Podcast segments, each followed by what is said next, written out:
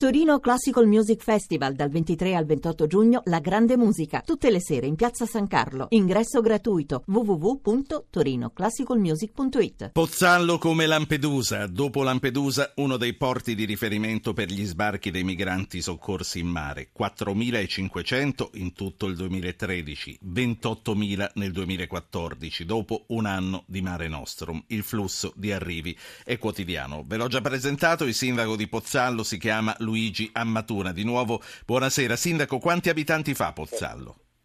Pozzallo fa 19.200 abitanti. Quindi, insomma, quelli che arrivano di giorno in giorno alla fine sono più della, della popolazione locale. La popolazione è infastidita da questo flusso continuo? Assolutamente no, anche perché arrivano al centro di prima accoglienza e i pozzallesi non si accorgono che c'è stato uno sbarco, lo apprendono dalla radio, dalla televisione, dai giornali l'indomani. Quindi non, non, eh, non ci sono migranti in giro per la città e quindi la gente reagisce bene, diciamo. Ma, Ma... lo faceva anche mm. prima dell'operazione Mare Nostrum, quando eh, i migranti rimanevano non, eh, non 24 ore, 48 ore, ma rimanevano per un mese per due mesi. Come avete fatto? Quindi mi sta dicendo che voi l'avete gestita meglio di Lampedusa? Eh, sicuramente sì, il centro di prima accoglienza può accogliere 180 persone, è collaudato per ospitare 180-200 persone massimo e noi ne abbiamo ospitati fino a 1000 c'è una macchina rodata, ci sono delle persone che ormai sono preparate a questa sì, si, parla, si parla, di ospitalità ed accoglienza, in realtà da lì in teoria non potrebbero andarsene, non è un CARA, è un CIE, no?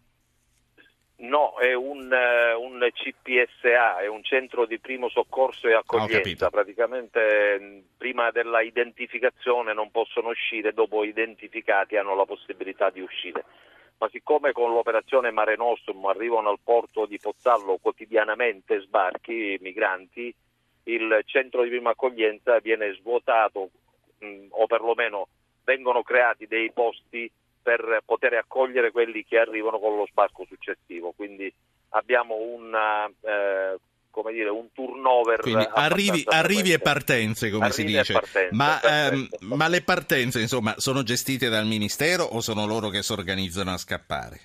No, il, ehm, no, no, no, assolutamente. Dal centro di prima accoglienza di Pozzallo non scappa nessuno. Eh, semmai quando arrivano nei centri di seconda accoglienza possibilmente hanno la possibilità di scappare, quindi la prefettura eh, gestisce i trasferimenti di seconda accoglienza. Sindaco, quanto costa alla sì. comunità di Pozzallo l'accoglienza? Allora, alla comunità di Pozzallo non costa niente in teoria, perché noi abbiamo una convenzione con il Ministero degli Interni per il tramite della prefettura di Ragusa eh, dove riconoscono alla cooperativa che gestisce il centro 35 euro eh, pro capite e pro die Naturalmente quando viene affidata alla cooperativa c'è il ribasso e quindi eh, la prefettura eh, rimborsa alla cooperativa 27,80 euro, qualcosa del genere.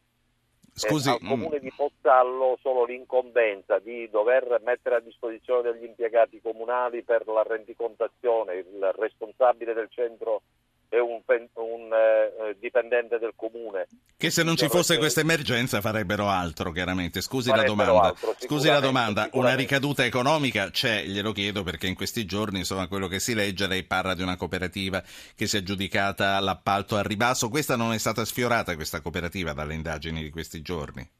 No, assolutamente no. Non abbiamo niente a che fare con Roma Capitale, non, non, ha niente a che fare con il Cara di Mineo, quindi siamo tranquilli perché la cooperativa eh, che gestisce il centro oggi è al di sopra di ogni sospetto, almeno fino a oggi non abbiamo avuto notizie di indagini in corso. Sì, però insomma eh, la, le, le, relazioni economiche della cooperativa sono con lo Stato centrale e non con, lo, con, con il comune di Pozzallo, quindi lei potrebbe anche non saperlo. Sicuramente sì, sicuramente sì. Eh, faccio parlare... Tornando... Sì. Sì. No, prego, no, prego. No, tornando alla, alla problematica del, del, comune di Pozzallo. Naturalmente nel 2014 sono arrivati a Pozzallo 28.000 persone, hanno prodotto dei rifiuti solidi urbani che sono a carico della mia città, li, li pagano i miei concittadini perché vanno a conferire in discarica a 120 km di distanza, quindi trasporti, pagamento per la discarica sì. che è privata, eccetera. Quindi questi oneri il comune di Pozzallo sicuramente ce li ha. Sindaco. Quali sono i, quali sono i motivi per cui ho chiesto un ristoro per la mia città? La mia città è una città turistica che eh, in virtù di questo messaggio che passa dalla televisione, dalla radio, dai giornali, abbiamo un calo di presenze turistiche perché la gente è convinta che Pozzallo sia in base di migranti e invece non è così. Avevo chiesto al Ministero degli Interni un ristoro per cercare di rilanciare turisticamente la città, solo questo. Cosa le hanno detto? non ho notizie. Al... No, glielo chiedo anche perché eh, ognuno poi sì. reagisce. Lei eh, dice rilanciamola per questa ragione. In Veneto eh, c'è un presidente che dice via i profughi comunque dalle località turistiche del Veneto, che sono tante, Venezia, tutto il litorale e tutto il resto. Faccio parlare un'ascoltatrice, poi le faccio un'ultima domanda e la saluto. Bene. Savona, Gretel, buonasera. Buonasera.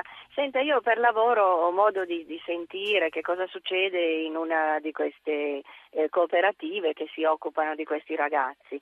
E effettivamente è un lavoro lungo che richiede mesi e mesi per poter ottenere eventualmente lo stato di rifugiati politici. E nelle cooperative lavorano diversi, diversi tipi di professionalità e, eh, è, è, naturale che è difficile distinguere un rifugiato politico rispetto a un emigrante, ma comunque anche l'emigrante se non scappa dalla violenza diretta su di lui, sulla sua famiglia, scappa comunque da una situazione economica drammatica e quindi dalla violenza della fame.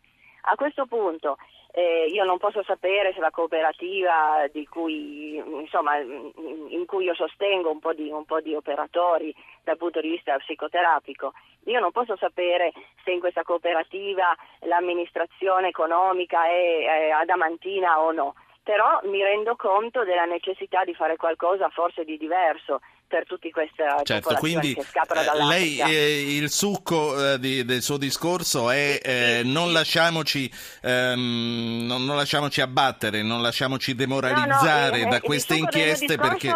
È che ritengo che sia sbagliato proprio all'origine quello che stiamo facendo per queste persone. Queste persone hanno il diritto, a mio avviso, di poter vivere nei loro territori, di poter avere di nuovo le loro case o eh, eh, speriamo eh, che... che fossero e di essere aiutati a portare la pace e un pochettino, se non di democrazia, di governo attento al proprio popolo in quei luoghi. Cioè mi chiedo, sì, sì, ma l'ONU che cosa aspetta a intervenire? Perché eh, non, non, è possibile comunque evitare degli scontri di popolazioni se accogliamo la maggior certo. parte delle persone africane disperate e magari anche di animo buono ce ne saranno tantissimi. Sì, eh, e, e prima dell'ONU che cosa aspetta l'Europa? A prendersi le sue responsabilità e a ma farsi certo. portavoce anche di queste esigenze eh, presso le Nazioni Unite.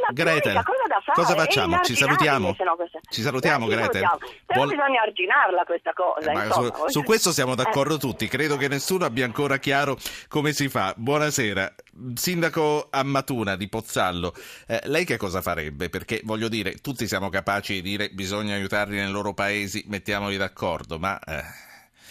Sono... No, ma io sono d'accordo con la radioascoltatrice perché bisogna intervenire, però sono problemi che si possono risolvere al medio e lungo termine. L'ONU, l'Europa intervengano e creino le condizioni per non farli partire dall'altra parte, no? Sì, sì, però sì. nel frattempo che facciamo? Nel frattempo che l'ONU e la, l'Europa decida di intervenire, noi dobbiamo accoglierle queste persone.